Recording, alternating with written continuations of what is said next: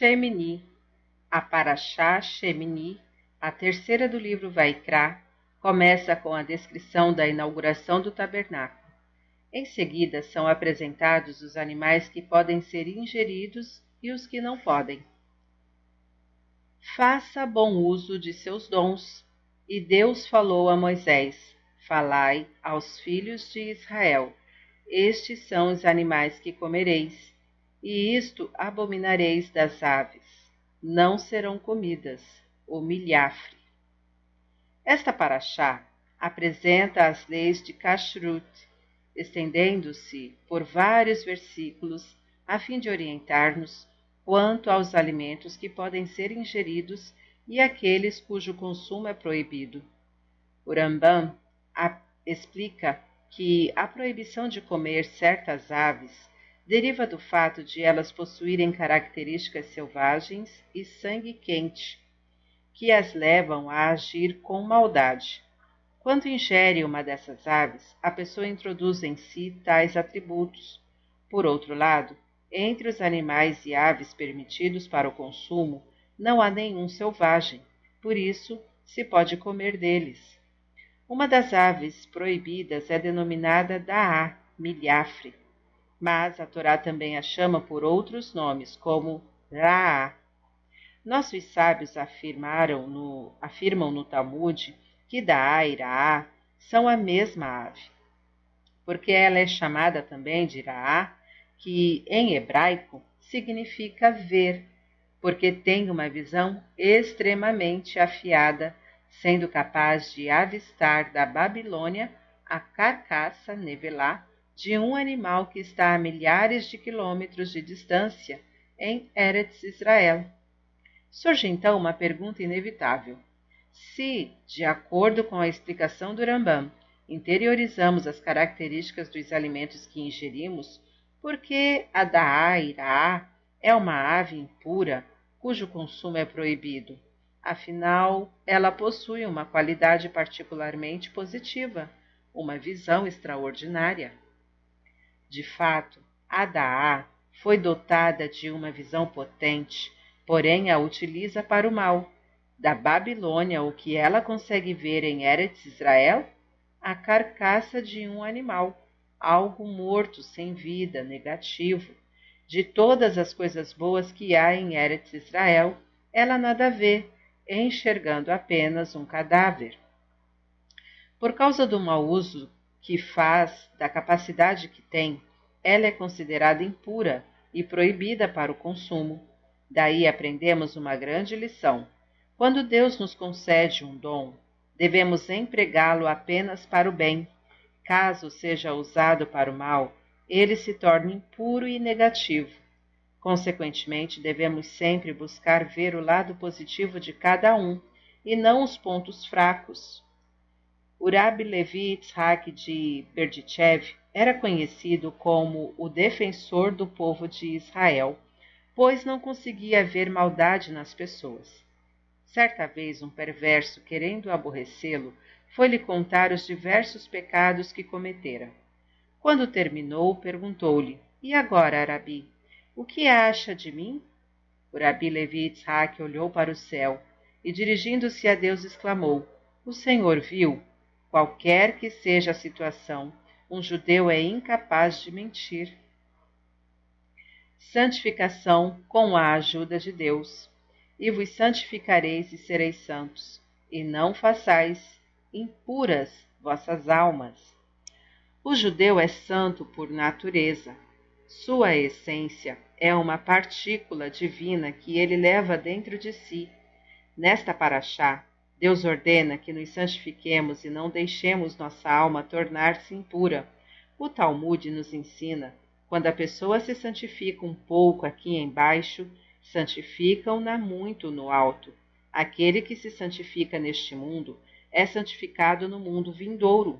Ou seja, quando o indivíduo mostra interesse e empenho em tornar-se mais santo, sem deixar que a impureza invada a sua alma, lá do alto, Deus o auxilia santificando-o ainda mais.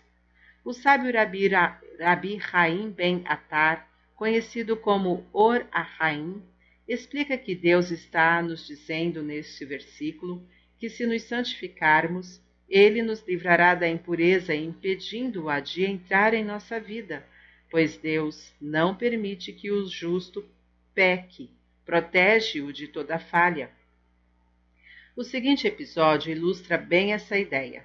Depois de ter se libertado da prisão, o Tzemart Tzedek decidiu permanecer algumas semanas em Petersburgo para descansar e recuperar-se das atribulações que havia sofrido. Nesse período, hospedou-se na residência de um de seus discípulos, um homem muito bem sucedido.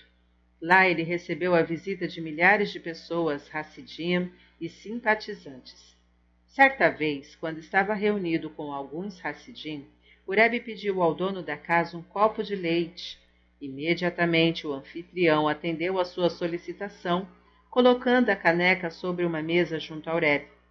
Vendo que ele não anotara, o discípulo apontou para a caneca, indicando a Ureb que o leite estava à sua disposição. Porém, o Tsemar Tzedek prosseguiu em sua conversa com os Hassidim. Após alguns instantes, ele mencionou que havia solicitado um copo de leite e ainda não o recebera. Todos ficaram surpresos. Afinal, o leite já estava ali havia algum tempo e o anfitrião mostrara. Por falta de opção, o dono da casa tomou a mão do mestre e levou-a até a caneca. Então Ureb exclamou: Se o leite estava tão próximo e eu não o vi, isso é sinal de que há algum problema o leite não deve ser caché.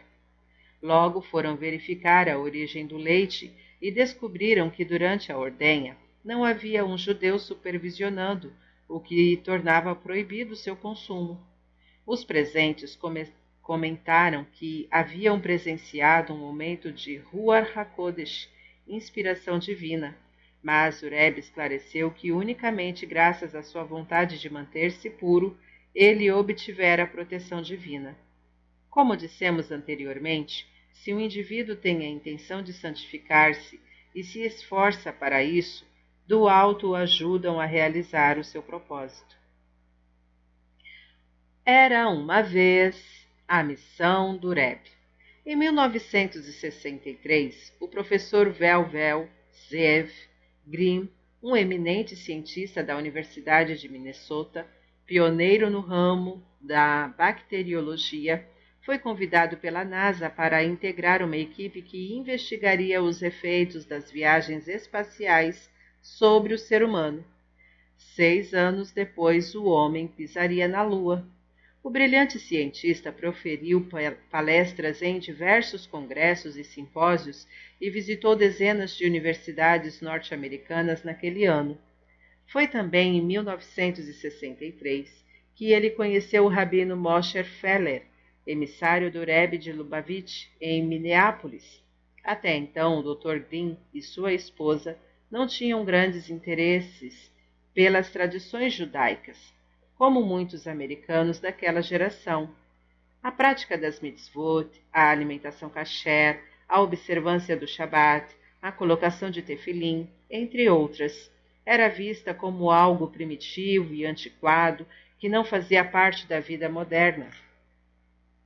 Porém, o convívio com a família Feller produziu uma mudança no casal Grimm, que encontrou nos jovens Hassidim uma visão de mundo e um modo de vida cheios de conteúdo e alegria. Quando a amizade se fortaleceu, o rabino Feller sugeriu que o Dr. Grimm escrevesse para Ureb, a resposta magnífica e calorosa do Rebbe chegou rapidamente e assim se estabeleceu uma correspondência frequente entre os dois. O célebre cientista estava encantado com o vasto conhecimento e as posições do Rebbe. Cada carta lhe trazia apoio e incentivo para as suas descobertas espirituais diárias. Já havia indícios claros de sua aproximação da vivência religiosa judaica. O casal havia cacherizado sua cozinha e começava a estudar as leis do Shabat. Numa conversa entre o cientista e o rabino, surgiu o tema da idade do mundo e a teoria da evolução. Apesar de sua crescente ligação com o judaísmo, nesse campo o Dr. Green ainda mantinha sua perspectiva anterior. O senhor sabe que eu respeito muito a Torá, rabino. Seus conceitos e mitzvot hoje fazem parte da minha vida. Contudo, nessa área vocês ficaram parados no tempo. Surpreende-me que interpretem ao pé da letra o relato bíblico da criação do mundo, apesar de todas as descobertas científicas referentes à idade da Terra e sua evolução, acabou dizendo o professor. Confesso que meu conhecimento de ciência é ilimitado, disse o rabino Feller. Evidentemente, não posso discutir esse assunto com você, mas Ureb escreveu uma longa carta sobre isso, onde ele prova que a evolução das espécies não passa de uma teoria pouco consistente, sem base firme e muito controvertida. O professor ficou chocado. A teoria da evolução é aceita por praticamente todos os cientistas da atualidade. Ainda assim, mostre-me a carta. Quero ver o que Ureb diz sobre essa matéria. Velvel leu a carta, mas não se convenceu, e imediatamente manifestou sua discordância com a tese defendida pelo Ureb. O rabino Feller repetiu que não dominava o assunto e lhe sugeriu que escrevesse para o próprio Ureb. O Dr. Green seguiu sua orientação e, na carta que enviou a Oreb, criticou fortemente as suas ideias, apontando erros e incongruências. No final, ele até sugeriu que Ureb se ocupasse apenas de sua especialidade, a Torá, e deixasse a ciência para os cientistas. Ureb iniciou sua resposta exatamente do ponto em que haviam parado em sua correspondência anterior, a busca espiritual de Velvel, Sobre a questão da evolução, ele nada disse. O Dr. Green, pensando que Ureb tivesse reconhecido seu erro e admitindo que a Torá deve aceitar as teses da ciência, deu o caso por encerrado. Ele continuou crescendo espiritualmente e, no decorrer dos 18 meses seguintes, manteve Ureb informado de cada avanço de sua família na vida judaica, como a observância do Shabat e das leis da pureza familiar. Ureb respondia com palavras de estímulo e bênçãos a cada boa ação que eles praticavam. Numa ocasião, ele mandou um par de tefilim de presente para o Dr. Green, que começou a colocá-los diariamente. Um dia, Ureb recebeu uma carta comunicando que o casal Green decidira matricular seu filho numa yeshivá para que ele recebesse uma educação judaica mais completa. A resposta do Ureb foi bastante entusiasmada e encorajadora, como se poderia esperar diante de uma resolução tão importante. No fim da carta, Ureb comentou: Aliás, a respeito do que você me escreveu sobre a visão da Torá da criação do mundo, e então Ureb pôs-se a refutar um a um os argumentos apresentados pelo Dr. Green. Por fim, ele concluiu: Você deve estar se perguntando por que esperei tanto tempo para abordar esse assunto e responder às suas objeções. Quero que você saiba que a minha missão não é vencer discussões, e sim aproximar os judeus da Torá e mitzvot.